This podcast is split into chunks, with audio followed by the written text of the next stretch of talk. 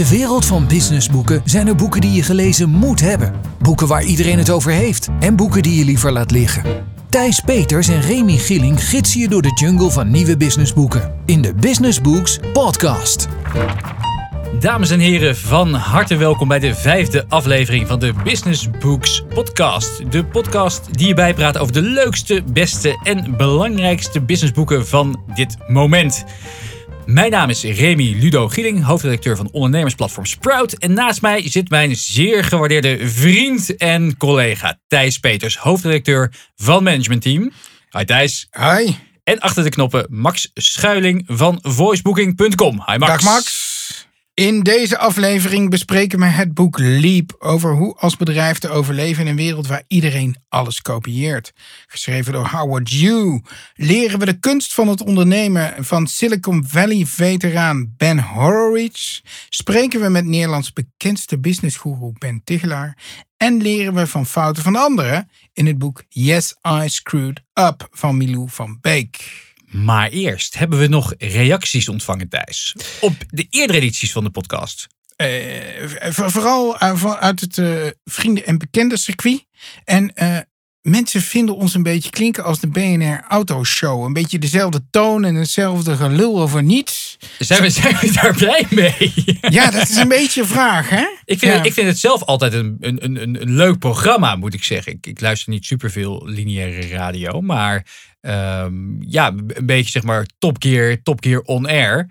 Nou, als we daarmee worden vergeleken, kan ik daar wel mee leven eigenlijk. Een beetje Toys for Boys sound. Zo. Ja, ja ik, het is wel jammer dat zij dan wel de leuke speeltjes meekrijgen. Dat wij gewoon hier met z'n tweeën in een warm hok zitten. Ik zou zeggen, we zijn een beetje de intellectuele versie. Hè? De intellectuele versie van de uh, autoshow. Ja, dat is onze eigen gemoedsrusten wat, uh, wat, uh, wat op te krikken. En dan nieuws, we hebben een sponsor, Remy. Eindelijk! Na vijf afleveringen is het zover.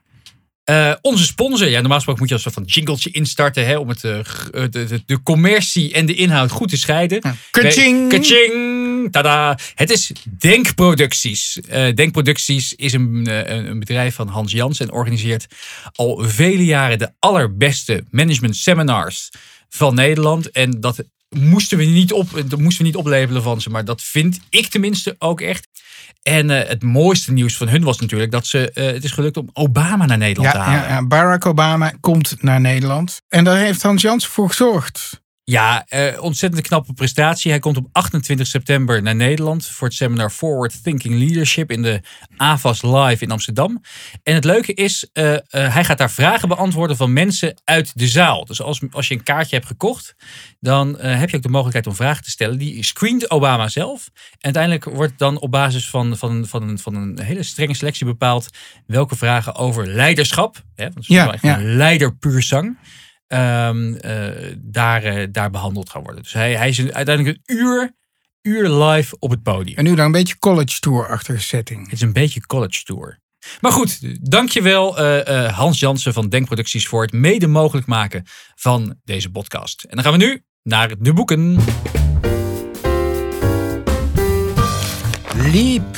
How to thrive in a world where everything can be copied. Uh, geschreven door Howard Yu, Lego Professor Strategy aan de IMD Business School in Lausanne, Zwitserland. Ja, wat zeggen de recensenten? Um, even kijken. Ja, uh, Leap shows you how to go about deliberately thinking about adapting your business. Jorgen Wiek Knoetstorp, executive chairman van de Lego groep. Ik vind het uh, knap dat je dat je strot krijgt, want Ja, het is, dat is een lastige naam. Ja, uh, hij is ook de Lego professor, dus het klinkt een beetje. Ik denk dat zij die zijn Ik leerstoel... denk, denk dat het eh, een bijzonder kritisch boek is geweest. Ja, ja. En uh, nou, dat is er nog wel een uh, aardige. At a time when big business is challenged by startups and when your next competitor can be from a totally unrelated industry, Howard Yu offers important guidance. Paul Weirauch, weer een moeilijke naam, Global President Petcare van Mars. Je had laatst een snoepreisje naar Zwitserland, Thijs. Ja. Daar ben je ook deze man tegengekomen. Ja, hè? ik heb uh, uh, Howard uh, ontmoet. Dat is een Chinese meneer, heel jong nog. Praat heel erg snel. Ja, Uh, ik denk me meer aan een, duur, als een Duracell. Duracell konijntje dan aan Lego denken. Maar echt, die man, dat is zo'n man die, die denkt gewoon sneller dan ik en dan de meeste mensen. En daarom praat hij ook zo snel. ik, ik zie nu ook een foto erin staan. En Ja. het is inderdaad een, echte, een echte professor. Ja, dat, zo ziet hij niet uit. Maar die man is zo slim. En eh, dit zijn van die mensen, als je die spreekt, dan denk je, ja, wij gaan het van China en India een beetje verliezen. Het Eh, boek, wat, wat, wat heb je ervan geleerd? Ik vond het een, eh, een heel interessant boek. Eh, hij begint eigenlijk echt een beetje met strategie. Eh, maar het mooie is, hij begint ook bij zichzelf. Hij komt uit Hongkong. Daar is hij opgegroeid. En Hongkong was ooit de kopiestad van de wereld. Hè. We maakten op een gegeven moment speelgoed in de VS en in Europa. En op een gegeven moment stond overal mede in Hongkong. Zij waren een soort de nieuwe industriële hub in de wereld. Maar in de jaren negentig werd die rol van Hongkong heel snel overgenomen door Shenzhen, Guangzhou, al die steden, in, met, eerst met name in Zuid-China. Waardoor in Hongkong een soort ja, probleem ontstond. Want het was, die industrieën werden te duur, waren niet meer interessant. En Hongkong moest zichzelf toen opnieuw uitvinden in de jaren negentig. En dat hebben ze uiteindelijk gedaan. Ze zijn de financial hub van Zuidoost-Azië geworden. Of van China vooral. Eh, maar hij heeft dat aan de lijve ondervonden, die neergang in Hongkong en, en de upswing. En eh, dat is een beetje ook de basis waarom hij eh, nou ja, hoogleraar strategie is geworden. Hij laat ook zien dat disruptie, waar we nu heel veel over hebben, dat dat helemaal niet nieuw is. Hè. Dat is eigenlijk zo oud als de industriële revolutie. Hij heeft ook een paar hele mooie voorbeelden van bijvoorbeeld Steinway Sons. Dat zijn die hele mooie Prachtige conceptvleugels. vleugels. Ja. Maar hoe zij zichzelf volledig hebben uit de markt hebben laten drukken door het Japanse Yamaha. Door eh, altijd maar vast te houden aan dat alles met de hand moest. En altijd hebben gedacht, Yamaha kan datzelfde niet doen. En uiteindelijk kon Yamaha het ook. Kon ook gewoon die kwaliteit Ja, leveren. en, eh, nou ja, en daar gaat het boek echt over van zorg nou dat je als bedrijf zelf op tijd die liep, die stap maakt naar de volgende manier waarop je markt gaat opereren. En eh, dat, dat kan wel. En het, een heel mooi voorbeeld dat hij geeft is van Procter Gamble. Die maakte ooit Ivory Soap. Dat waren gewoon van die witte blokken zeep. En, en daar kon je mee wassen en je handen wassen, kon je van alles mee doen. Hè? Vroeger had je niet apart wasmiddel. En toen vonden ze in het laboratorium vonden ze Tide uit. En dat kennen wij niet. Amerikanen kennen het allemaal. Het een wasmiddel voor kleren. En daar was heel veel verzet tegen. Van ja, dat gaat ons kapot maken. En toen heeft op een gegeven moment een, eh, geloof één manager heeft gezegd van, nou, tegen die onderzoek van, nou ga maar door met ontwikkelen. Weet je, ik houd wel een beetje stil. Dat heeft hij wel aan de absolute top eh, verteld. Maar niet eh, bekendgemaakt. Want je moet dus eigenlijk een beetje de rebels de ruimte geven. Eh, maar niet te veel, want anders dat kan hem analyseren. Dat wekt zoveel verzet op binnen je bedrijf. Dat is natuurlijk een, de, de grote crux van disruptie is wie eh, binnen, binnen het bedrijf, wie, wie begint ermee? Heb je genoeg daadkracht om het ook door te, door te zetten uiteindelijk? En daar gaat het bijna altijd mis. Maar gelukkig bij Procter Gamble zagen ze toen wel. Want eh, de topman zei op een gegeven moment... This, en dat is dat tide, may ruin the soap business. But if anybody will ruin the soap business, it better be us. Dus hij had wel die visie van... Ja, dan gaan, moeten we onszelf disrupten. Maar je ziet dit... Nou, je hebt het eigenlijk ook bij Microsoft onder Steve Ballmer gezien. Hè? Eh, die hebben die hele cloud veel te lang laten hangen. Omdat ze die... Ze wilden die desktops gewoon verkopen. Ze dat, wilden dat die, was, dat die was hun business. Ja, Hè? Met, met die veel te grote verpakkingen. Ja, nou en zo heeft hij heel veel voorbeelden. Voor wie is dit boek, Thijs?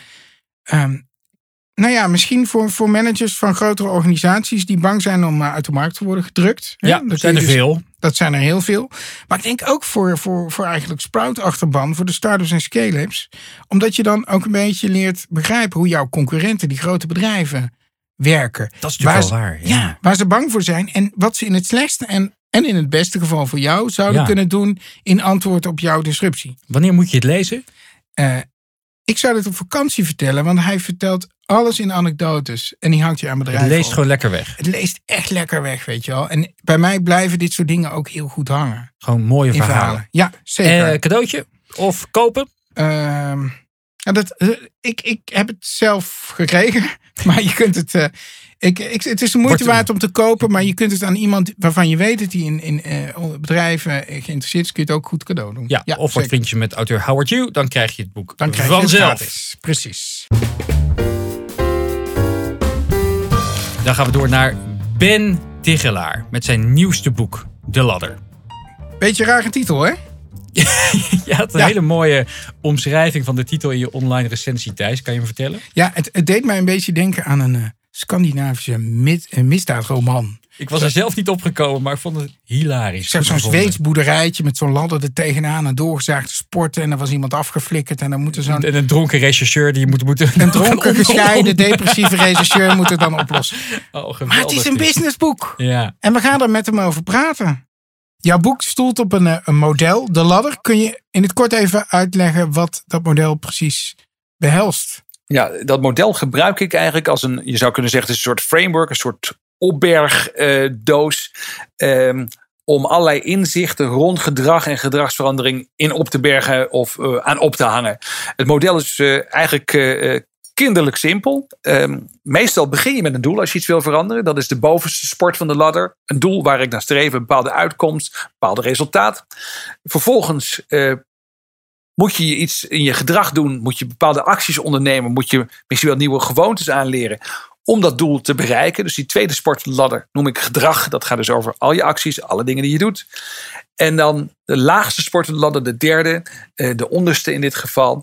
ehm, dat gaat over support. Dat zijn alle technieken, alle interventies, alle dingen die je doet om dat gedrag ook weer eh, eh, ja, te stimuleren. Om te zorgen dat het ook echt gaat gebeuren. Dus doel, gedrag, support. Dat zijn de drie eh, stappen, de drie sporten van de ladder. Of de drie treden van de ladder, als je het zo wil noemen. En die drie dingen in samenhang goed invullen. Dat is essentieel om tot verandering te komen. Gedragsverandering is een ontzettend complex onderwerp. En je hebt het uiteindelijk inderdaad teruggebracht naar drie simpele stappen. Ja. Kan je ons eens meenemen in je gedachteproces? Hoe eh, ben je tot dit model gekomen? Nou, je, er zijn al heel erg lang modellen eh, in omloop op het gebied van gedragsverandering. Eh, je hebt bijvoorbeeld modellen die zich echt bezighouden met hoe kom je tot nieuw gepland gedrag, bijvoorbeeld. De Theory of Planned Behavior van Isaac Eisen. Ik heb hem ooit voor managementteam geïnterviewd. Hele briljante man. En, en dat is een van de vele modellen.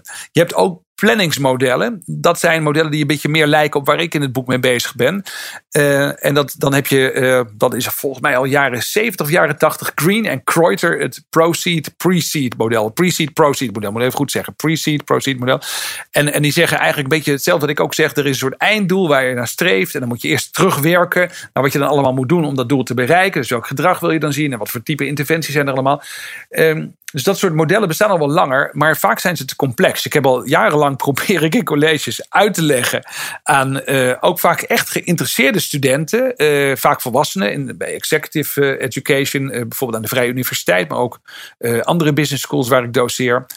En dan, dan merk ik dat mensen het wel interessant vinden, maar ze vinden het gewoon te ingewikkeld. En als je dan vraagt van nou, hoe pas je dat nou toe? Hè? Je geeft mensen een opdracht. Dan merk je ook vaak dat mensen het toch verkeerd toepassen en dat het gewoon te complex is. Dus ik vind het wel leuk. Goed, het is ook mijn achtergrond. Ik studeer hier al jaren op op dit soort materie.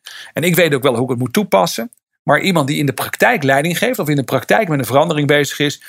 Ja, voor die mensen geldt gewoon, die zijn met heel veel dingen bezig. En dan moeten het niet van die complexe modellen zijn. Maar dan komen ze gewoon dommig niet aan toe. Om dat, nou ja, echt naar de letter eh, eh, eh, toe te passen en te gebruiken. Dus het moet eenvoudiger, het moet sneller uit te leggen zijn. En het moet ook zo eh, uitgewerkt zijn dat mensen het ook, nou ja, laat maar zeggen, foutloos kunnen reproduceren. Dus daarvoor moet het gewoon eenvoudig zijn. Je hebt het ontzettend druk. Je, hebt, eh, je bent veel bezig met lezingen.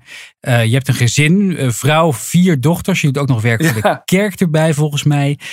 Waar vind je nou de tijd om zo'n boek te schrijven? Ja, dat is eigenlijk toch wel een beetje triest hoe dat dan uiteindelijk moet, geschreven moet worden. Je bent al jaren bezig, in dit geval, ik denk ru- ruim acht jaar, om tot dit model en dit verhaal te komen. Eh, en stap tussendoor schrijf ik natuurlijk allerlei dingen. Ik schrijf iedere week een column voor NRC Handelsblad. Dus bedoel, dat is een van de manieren om wel te zorgen dat je blijft schrijven en blijft researchen. En ik probeer ook wel eh, te zorgen dat als ik naar een nieuw idee voor een boek aan het toewerken ben. Eh, dat ik dan regelmatig ook een column schrijf die daarop betrekking heeft, op hetzelfde onderwerp. En dus ik zoek dan voor die column ook dingen uit. Ik heb ook een paar mensen die me daarmee helpen. En op die manier ehm, werk je stapje voor stapje naar heel veel bits en pieces, zal ik maar zeggen, die in zo'n nieuw boek terecht moeten komen. Dus doordat je materiaal maakt voor columns, materiaal voor seminars, voor trainingen, eh, voor, voor kleine workshops. Maar uiteindelijk om het allemaal bij elkaar te voegen. En, en er een doorlopend verhaal van te maken. Ja, dat, dat is heel erg. Maar dan moet je toch vaak weer een vakantieperiode hebben. Dat je, dat je eigenlijk echt even de rust hebt om een paar dagen achter elkaar eens echt te beginnen met de eerste stukken van een manuscript. je geeft al aan, gedrag wordt voor een groot gedeelte gestuurd door onze omgeving. En wij Ja. mensen, eh, die vond ik ook wel aardig wat heel erg in is tegenwoordig. Elke start-up roept het zoveel mogelijk fouten maken. Maar je geeft eigenlijk aan dat wij mensen geprogrammeerd zijn om geen fouten te maken. Nou ja, of op zijn minst om als het even kan verlies te vermijden. Ja. En, en dus ook zeg maar bijvoorbeeld het gezichtsverlies, wat vaak bij fouten hoort. Ja, maar als je dat. eh, hoe, hoe kun je ervoor zorgen dat je jezelf dwingt om wel die, eh, die, die, eh, die fouten durven, durven te maken? Hoe kun je jezelf daartoe toe bewegen? Ja, ik denk dat een van de belangrijkste ma- manieren om dat te doen is dat je, dat je eh, het maken van fouten reframed tot leren. Dus het gaat er echt om dat je in een omgeving ook eh, samenwerkt met mensen die ook echt allemaal geloven dat fouten maken ook echt een vorm van leren is. En dat begint er al bijvoorbeeld mee dat je, eh, en dat zie je natuurlijk bij startups eh, gebeuren, hè, dat ze streven naar een minimum viable product. Dus, dus iets wat eigenlijk nog, waarvan iedereen weet, dit is nog niet af. Net zoals wanneer bijvoorbeeld mensen aan het schrijven gaan en vragen zich af: hoe kom ik nou tot een eerste versie van, van, van een boek of van een, van een column? Nou ja, eh, gewoon iets schrijven, gewoon iets maken en dan je realiseren: dit is gewoon mijn 0, niet eens mijn 0.9 versie. Het is nog niet eens mijn 0.6 versie, het is mijn 0,01 versie, maar dat maakt niet uit. En als je op die manier kijkt, eh, als dat je frame is, eh, en je zegt bijvoorbeeld, nou, ik streef, eh, ik werk bijvoorbeeld eerder met leerdoelen. Het gaat er veel meer om om iets te leren dan dat ik meteen een soort prestatie neerzet, dat het meteen goed moet zijn. Eh, dan merk je dat als, als iedereen dat vindt in het team waar je mee werkt, en ook de mensen met wie je bijvoorbeeld je teksten doorloopt, als je een eerste versie hebt gemaakt van iets, dan, dan voelt fouten maken niet als fouten maken, maar dan voelt het inderdaad als leren. Maar dat frame moet wel krachtig zijn. Het moet niet zijn dat je zegt, nou, ik, wat ik net al zei, dat je denkt van nou, stiekem ben ik eigenlijk een 0.9 versie aan het maken. En dan nog even de puntjes op de i en dan ben ik er. Dat, dat, dat zorgt ervoor dat je, als je dan kritiek krijgt, dat je toch heel teleurgesteld bent. Hoe, hoe zouden organisaties mensen kunnen eh, helpen een omgeving aan te passen dat het makkelijker wordt om te, om te leren? Ehm, ja, dat is een hele goede vraag. Eh, ik denk dat je in organisaties in de regel meer gelegenheid hebt om de omgeving aan te passen dan je bijvoorbeeld in een thuissetting hebt. Dus een, van de dingen die in het boek eh, heel erg worden benadrukt is: als je tot nieuw gedrag wilt komen, moet je het eigenlijk door de omgeving eh, eh, aan te passen zo makkelijk mogelijk maken. Dat is advies wat je vaak hoort. Hè. Mensen als Richard Thaler zeggen, zeggen dat. Mensen als Daniel Kahneman betogen dat al jaren. En in het boek geven we ook wel een flink aantal voorbeelden daarvan. Maar de kunst is om iedere keer weer te kijken van wat zijn nou op dit moment de belemmeringen in de dagelijkse werkomgeving die ervoor zorgen dat dit specifieke gedrag wat ik eigenlijk wil zien, dat, dat, dat het niet optreedt. Wat houdt het nou tegen? En hoe kan je die belemmeringen wegnemen? Dat is eigenlijk de eerste vraag die je jezelf moet stellen. En belemmeringen kunnen bijvoorbeeld ook zitten in werkdruk. Belemmeringen kunnen ook zitten in het soort doelen wat je dus hebt gesteld. Uh, belemmeringen kunnen zitten in de manier waarop de mensen met elkaar in één ruimte zitten. Dus Ga uh, eigenlijk om je heen kijken vanaf je werkplek en stel je voor wat het gedrag is wat je meer zou willen zien. En wat houd je dan op dit moment tegen? Wat zijn dan die belemmerende factoren? En dat is per gedrag en per organisatie verschillend, denk ik. In een organisatie is het natuurlijk lastig dat je te maken hebt met allerlei mensen die wel of niet mee willen gaan in, uh, in jouw, uh, jouw idee over veranderen, over jouw doel. Ja. Hoe moet je daarmee omgaan met mensen die niet mee willen gaan? Nou, het begint er al mee, denk ik, dat je gaat kijken of je samen tot een doel kunt komen. En, en dan liefst op teamniveau. Dat je met, met elkaar als team doelen, doelen stelt. Uh, waarvan je ook zegt van dat, dat kunnen wij ook daadwerkelijk met elkaar in deze ruimte of, of in dit team. Kunnen we zelf tot een oplossing komen voor dit probleem? Of dit is een doel wat wij ook met elkaar gewoon zouden kunnen behalen. Dus wat je vaak ziet is dat mensen doelen verzinnen voor anderen. Uh, dat geldt natuurlijk soms in organisaties van bovenaf naar beneden toe. Je kunt best een paar uitkomstdoelen stellen, maar dan moet je op een gegeven moment de, ja, de, de, de definitie van subdoelen moet je wel aan de teams overlaten, liefst als het even kan. Dus, uh, dat is één belangrijk punt. En wat je vaak dan weer ziet, dat in teams mensen allerlei dingen verzinnen die het management dan voor hun moet doen, want anders komen we niet op gang. Dus zo kan je elkaar heel lang bezighouden. Ik denk eerlijk gezegd dat een van de verstandiger dingen uh, is om te doen om uh, je vooral te richten op doelen waarvan je zegt dat kunnen we ook daadwerkelijk zelf met elkaar realiseren als team. Ja, en dus, dus niet dat management, dat moet eigenlijk oppassen met, met het stellen van doelen. Nou ja, je kunt wel wat, wat, wat overkoepelende doelen stellen. Dus uh, we kunnen gerust zeggen van nou, met elkaar als organisatie streven we naar meer marktaandeel in deze segmenten. Uh, maar ik zou dan van ieder team afzonderlijk willen horen wat ze daaraan denken te gaan doen. Dus een beetje de, de Google manier van werken, waarin uh, de objectives, zeg maar, die ja, grootschalig voor de hele organisatie gelden, worden doorvertaald door teams en vervolgens ook door individuen naar hele concrete eigen persoonlijke doelen of teamdoelen. Objectives and Key Results. We hebben het er net over gehoord in de vorige podcast. Geweldig boek van, uh, van John Doerr. Um, wat mij, um, waar ik benieuwd naar was, is dat uh, je stelt ook, hè, de, de uh, intentie van mensen is heel vaak om zaken te veranderen. Om dingen te veranderen in hun leven. Maar de praktische vertaalslag naar die uitvoer, die blijft dan toch heel vaak zitten in het, in het feit van ja, ik wil wel vroeger opstaan, maar nou, ik kom er maar niet aan toe. Ja. Uh, wat gaat dit boek ervoor zorgen? Hoe, hoe, is dit boek anders om ervoor te zorgen dat mensen wel uh, die doelen of die wens om te veranderen omzetten in actie? Ja, ik denk dat er een paar dingen zijn in het boek die, die het redelijk uniek maken. En ook gewoon uniek voor mijzelf. Hè. Waarom is dit boek nou bijvoorbeeld weer anders dan andere boeken die ik heb gemaakt? Ik heb heel veel gehad aan een gesprek. Dat is uh, inmiddels alweer een jaar of twee geleden. Was dat dat ik met John Kotter heb gehad. Uh, waarbij Kotter uh, heel duidelijk op een gegeven moment aangaf. Dat was een, een video-interview wat ik met hem deed bij een groot seminar. En dan hadden we ook een voorbespreking. Toen noemde hij dit ook al. Hij zei van, joh, weet je, uh, veranderen is zo complex. En wat je vaak ziet is dat mensen dan schema's maken of modellen of, of PowerPoint-presentaties over veranderen. En dan gaat het over 19 stappen en wel met substappen. En voor iedere uitzondering is er weer een regel. En zeg maar, je vergeet gewoon dat mensen hebben ook gewoon hun gezonde verstand. En het is veel effectiever om mensen een paar basale uh, spelregels mee te geven. Een paar heldere inzichten waar je iets mee kunt.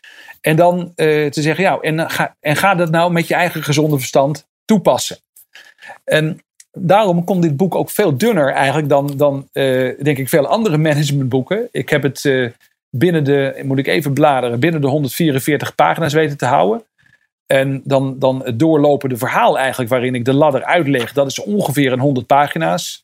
En dan, dan weet je heel veel over veranderen en over menselijk gedrag en hoe dat zeg maar uh, tot stand komt en ook hoe je daar dingen in verandert.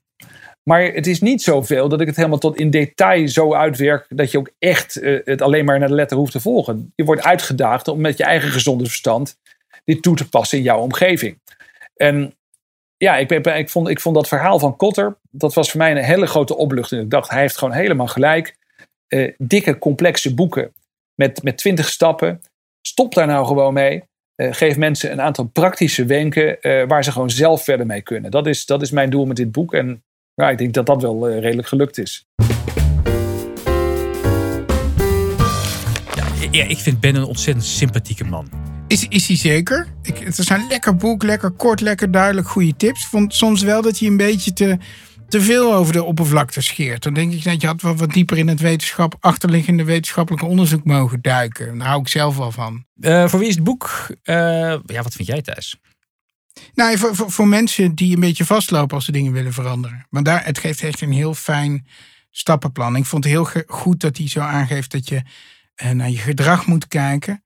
En dan moet je je omgeving zo om je gedrag heen bouwen dat het makkelijk wordt om je gedrag te veranderen. Ik denk dat dat voor heel veel mensen een soort eye-opener is. En ook dat je zegt, verander nou één ding. Want mensen hebben altijd de neiging van, ja, willen we gelijk alles moet dingen. Mijn hele leven. Hè? Een nieuwe ja. relatie, nieuwe auto, nieuw huis, nieuwe baan. Gaat allemaal niet tegelijk. Tenminste niet zonder een zware Precies. crisis. Ja. Dus welke zou je kiezen? Relatie, auto, baan?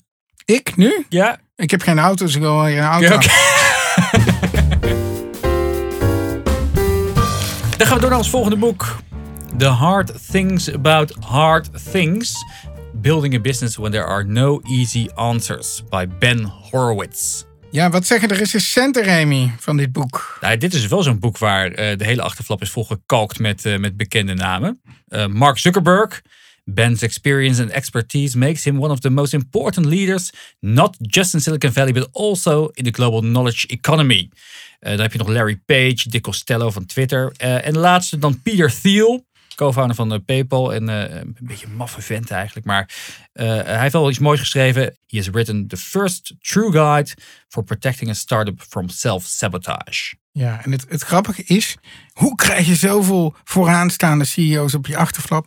Hij is gewoon in feite hun baas geweest. Hij is gewoon hun baas. Ja. De eigenaar van die In, bedrijven. in, in, in, de, in de early stages van die bedrijven moesten ze gewoon naar Ben luisteren. Ja, dus als- die, als die man is... eh, Als onze baas Ja. Of Berend Jan iets, iets eh, om een recensie zouden vragen, zou er ook iets positiefs uitkomen, denk ik. Hè? Ja, zeker. Dat, eh, daar ga ik wel van uit. Maar je- ik wil eventjes terugpakken.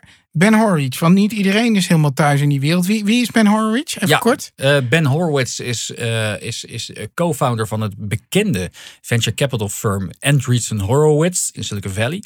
En ja, ze zijn eigenlijk de, de, de, de, de Rolling Stones onder de venture capitalists in Silicon Valley. Want ze zijn niet alleen overal bij betrokken. Bij elke major deal zie je ze wel weer voorbij komen. Ze zijn ook echt een soort personalities geworden. Waar veel venture capital partijen een soort van abstracte, anonieme gebouwen zijn. Waar een paar eh, data-analysten eh, de jaarcijfers van je bedrijf aan doorrekenen zijn. Zijn Andreessen Horowitz heel erg, staan heel erg bekend om het feit dat ze zoveel mogelijk willen delen. Over hun ervaringen, over hun, eh, over hun kennis, wat ze tegenkomen. En dit boek is er een mooi voorbeeld van. Ben Horowitz, dus een van de twee co-founders, die beschrijft hiervoor ook hoe hij een aantal bedrijven heeft gehad. En hoe dat echt op een aantal keer bijna finaal mislukte. Echt naar beursgangen die, die, die tot faillissementen leidden en dan net niet was afge- afgeleid. Maar daar gaat het boek eigenlijk niet over. Het is een mooie bijvangst. Het mooiste van dit boek is eigenlijk wel eh, dat hij eh, eh, in een hele praktische stappen antwoord geeft op inderdaad hele lastige vragen waar je als ondernemer het mee te maken krijgt. Of kan krijgen. Nou, een, voor, een voorbeeld is bijvoorbeeld wanneer zou je je bedrijf moeten verkopen? Ehm, eh, wat moet je doen als, eh, als een bevriend bedrijf eh, je personeel eh, afjat? Of een heel andere vraagstuk, wat moet je doen met functietitels? Dat is een hele, ehm, eh, er zijn eigenlijk twee stromen in Silicon Valley als het gaat over het geven van functietitels aan mensen. De meeste, hebben, eh, de meeste bedrijven hebben zoiets van, nou weet je, het is al moeilijk genoeg om goed personeel te Ja, vinden. dus je bent En- meteen COO of... Precies, het is heel makkelijk om iemand een, een hele fancy titel te geven. Dat, dat geeft hun een goed gevoel. En het is gratis, want je hoeft ze geen equity of, of geld ervoor te betalen. En het leuke is dat eh, een, een, een fervent tegenstander van die theorie is, is Mark Zuckerberg. Ehm, die zegt eigenlijk van ja, eh, bij ons zijn de engineers een van de belangrijkste functies die we hebben. En het zijn altijd die, die, die fucking middelmanagers die er met de meest fancy titels van doorgaan. En die daardoor ook in één keer het idee hebben dat ze heel veel te vertellen hebben. Dus bij Facebook zijn ze juist tegenovergesteld heel erg, ehm, heel erg voorzichtig in het geven van functietitels. En het deed me ook een beetje denken aan, eh, aan het verhaal met Goldman Sachs een paar jaar terug. Dat een eh, senior vice president ja, bekend verhaal. Ja, had in de kranten eh, flink gaan ranten over de bedrijfscultuur. En iedereen dacht, oh, eindelijk iemand in de top die er wat van zegt. Blijkt die beste man, senior vice president, nog maar net de, de, de, het kopieerapparaat te mogen aanraken. Dus de eh, verwatering van functietitels. Nou, dat, dat soort vragen en, en komen dat erin personeel, voor. want die vind ik wel fascinerend. Wat doe je als je concurrent je personeel jat? Wat in Silicon Valley natuurlijk echt aan de orde van de dag is. Ja, en concurrent is nog tot daaraan toe. Maar wat nou als het echt gewoon bevriende bedrijven zijn? Dat, dat, dat, dat ik jouw personeel zou gaan, gaan, gaan, gaan, gaan af, eh, af, eh, afpakken. Ik ben er overigens wel over nadenken hoor. Maar dat, eh, nu weten we hoe we daarmee om moeten gaan. Ik, eh, eh, hoe moet ik daarmee omgaan? Nou, hij zegt, het is be- best een complexe, complexe situatie. Hij beschrijft, het is eigenlijk alsof je ex-vriendin er met je beste vriend vandoor gaat. Je gunt ze allebei het beste, maar het is emotioneel gezien maar niet, je hebt, ook niet zin leuk. om, je hebt ook zin om een huis in de fik te Je steken. hebt ook zin om een huis in de fik te zetten. En eh, dat is het ook. De, de, er is het gaat gebeuren. Het gebeurt overal. Maar eh, het is niet leuk. En hij zegt, wat je, ervoor, wat je ermee moet doen, is ga zo snel mogelijk in gesprek. Ga erover in gesprek dat je, dat je ermee bezig bent. En, en, en, le- en leg, je keuze, leg, leg de keuze uit. Dat, eh, dan, dan verzacht de ratio de emotionele pijn een klein beetje. Voor wie is het? Het is voor, ja, het is echt een ondernemersboek. Eh, hoewel, het gaat ook wel over snelgroeiende bedrijven. Dus misschien dat de incidentele corporate er ook nog wel wat aan heeft. Eh, ik zou hem wel of kopen voor jezelf, of cadeau doen aan een bevriende ondernemer. Want het is echt een gegarandeerde hit. Ik, eh, eh, ik ga hem downloaden op mijn Kindle. Want ik neem hem lekker mee op vakantie. Want dan eh, weet ik hoe ik moet reageren als je mijn personeel weggaat. Oké, het laatste boek. Yes, I Screwed Up van Milou van Beek. Ja, wat zeggen de recensenten erover? Allereerst, dit boek leest als een trein en bevat nuttige lessen voor ZZP'ers, eh, mogelijke term, en ondernemers die willen slash moeten groeien. Jan Dijkgraaf. Ja, ja, ja. Famous, famous voorganger van mij als hoofddirecteur van de MT. Ik weet niet uit welke archiefkasten die man hebben getrokken, Thijs. Mislukt politicus ook. Uh, ik weet het niet. Ja, Nee, het is- het is- ja, ik zie die man wel eens op Twitter voorbij komen. Ik ken hem niet. Ik vind het een, een, een, een bijzonder figuur. in het de- is zeker een negatieve sens van het woord. Anywho. Eh eh ander, eh, andere quote was prachtige verhalen. Mark Vletter, oprichter van telecom eh, provider Voice uit Groningen. Ik vond het, eh, ik zat het te lezen en ik denk, dit is eigenlijk de best of Sprout. ja, Je hoeft Sprout gewoon niet meer te lezen. nee, precies. Hier gewoon dit boek. Het, het zijn heel veel, hele korte overigens, anekdotes van me- me- meestal Nederlandse start-ups. Hè. Er zitten hele mooie verhalen in.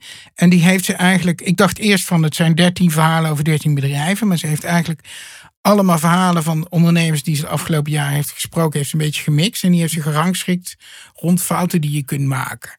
En eh, nou, daar zitten echt hele fijne lessen in. Eh, wat ik heel aardige vond is van... eh, ga niet te veel op je gevoel af. Hè, wat toch heel erg de neiging is van veel ondernemers.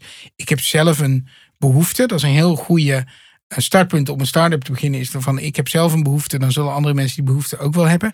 Maar ga daarna heel snel over op eh, wat vindt de markt? Doe marktonderzoek en ga naar data kijken. Een mooi voorbeeld was die ze aanhouden van eh, Maarten Blankenstein van Blendel. Die op een gegeven moment komt de Runners World aan de deur. eh, van wij willen ook in, in Blendel. Hè. Blendel is die... die Online kiosk van, online van kiosk. journalistieke Waar producten. je dus los, losse artikelen kunt kopen uit allerlei publicaties. En Runners World klopt aan de deur en hij zegt nee, nee, dat willen we niet. En waarom niet? Omdat hij zelf niet van hardlopen hield. En nou, uiteindelijk heeft hij toch gedaan. Toen bleek hun artikel het, het best gelezen van die week of die maand. Dus, dus dat was echt voor hem ook een les van... Hey, ik Maar, moet dit, maar dit, is, dit is nog een kleine fout. Want er, er Ja. staan bijvoorbeeld ook verhalen in van Floris Venneman. Een le- leuke bekende ondernemer die ook vaak in Sprout heeft gestaan. eh, over dat hij op een gegeven moment een woonwinkel in Hengelo overneemt. En tegen het advies van zijn adviseurs veel te veel betaalt. Omdat hij heel emotioneel betrokken is bij het, eh, bij, bij, bij, bij het product. En, en wat, wat, wat, wat die winkel allemaal eh, is en kan. En eh, eh, inderdaad, na drie weken al, al, al, al de oud-eigenaren elkaar de tent aan het uitvechten zijn. Ja. En uiteindelijk is het tot een faillissement uitgelopen. Ja, ja Dus, eh, Beelder en de Klerk, zo'n chique eetzaak op de, de Klerkstraat in Amsterdam. Die later in de pijp zichzelf volledig hebben overschat. En een eh, te duur Ja. pand op een verkeerde plek. En triest verhaal ook, ook failliet. Maar wel leuk dat soort verhalen... Klassieke verhalen. Ja. En het grappige is wel, Milou heeft eh, vele jaren als eindredacteur voor Sprout gewerkt. En ik, ik had het boek gewoon nog niet gelezen. Sorry Milou. Maar ik heb het met heel veel plezier. Ik heb het nog niet helemaal uit, maar ik heb met heel veel plezier eh, de verhalen gelezen. Want het is en een feest van herkenning. En het is inderdaad heel open wat iedereen vertelt over die fouten. En wat je er uiteindelijk van, van kunt leren. Dus ik, het is zo fijn geschreven dat zelfs al gaat het over mislukkingen, zou ik het gewoon lekker op vakantie openslaan. We zijn er doorheen. Eh, Ja. Maar we doen nog even tips. Tips from around the web. Thijs, wat ben jij tegengekomen? Eh, eh, ik denk, veel mensen hebben hem misschien al gezien. The Ford Estate. Een documentaire over wat er gebeurt bij de New York Times. eigenlijk rond de verkiezing van Trump. Een prachtige documentaire. Ook omdat je een insight krijgt hoe zo'n krant werkt. Hoe de media werkt. Zeker in deze tijd van fake news. En Trump is natuurlijk fantastisch om te zien. En eh, dat is, een beetje denken aan een heel ander genre. Of een beetje hetzelfde genre, maar een heel ander soort bedrijf. En dan de New York Times is een eh, twee jaar oude documentaire al over de garage. Oh, die is ook zo fijn. Bloedmooi over een, een Kia-dealer in de provincie. En, en daar is gewoon een jaar lang eh, bij functioneringsgesprekken, bij sales trainingen is gefilmd. En eh die mensen zijn allemaal even sympathiek, maar het is ook een beetje knullig. Heerlijk. Kun je Ja. allebei vinden trouwens op uitzending gemist. Het, het is overigens opgenomen in Utrecht, maar Ja. dank voor deze, deze kleine Oh, sneer het elitaire Haarlem. Eh, nee, de Fourth Estate is inderdaad prachtig. Het is als een soort van bijna thriller opgenomen. En ook de, de, de, de garage is ook zo'n fijne Ja. kneuterigheid wat erin voorkomt. Beide inderdaad gelijk gaan kijken. Ja, dat was het alweer. De vijfde aflevering van de Business Books podcast. Weet je eigenlijk al wat we de volgende keer gaan doen, Thijs? Nou, ik moet heel hard gaan nadenken. Ik heb, wel wat, ik heb nog niet echt boeken, maar dat komt vast wel goed. Ik ga in mijn vakantie de Hard Thing, eh, About Hard Things lezen, dus daar kan ik al niks mee. Waar ga je naartoe? Ik eh, eh, ga naar Noorwegen toe. Eh, en Zweden. Oeh, jaloers. Is het 30 graden op dit moment. hè? Echt waar? Bloedheet, ja. Even een ijsgods eh, opzoeken. Nou ja, die zijn er niet meer zoveel tegen de tijd dat ik daar aankom.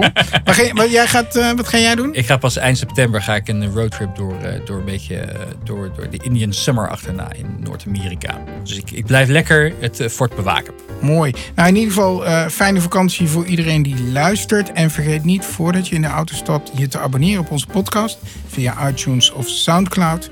En laat alsjeblieft wat reacties achter wat je van onze eh, podcast vindt. Complimenten, kritische geluiden Mag allemaal. zijn allemaal welkom. Wordt zeer gewaardeerd. Dankjewel voor het luisteren en heel graag tot de volgende keer.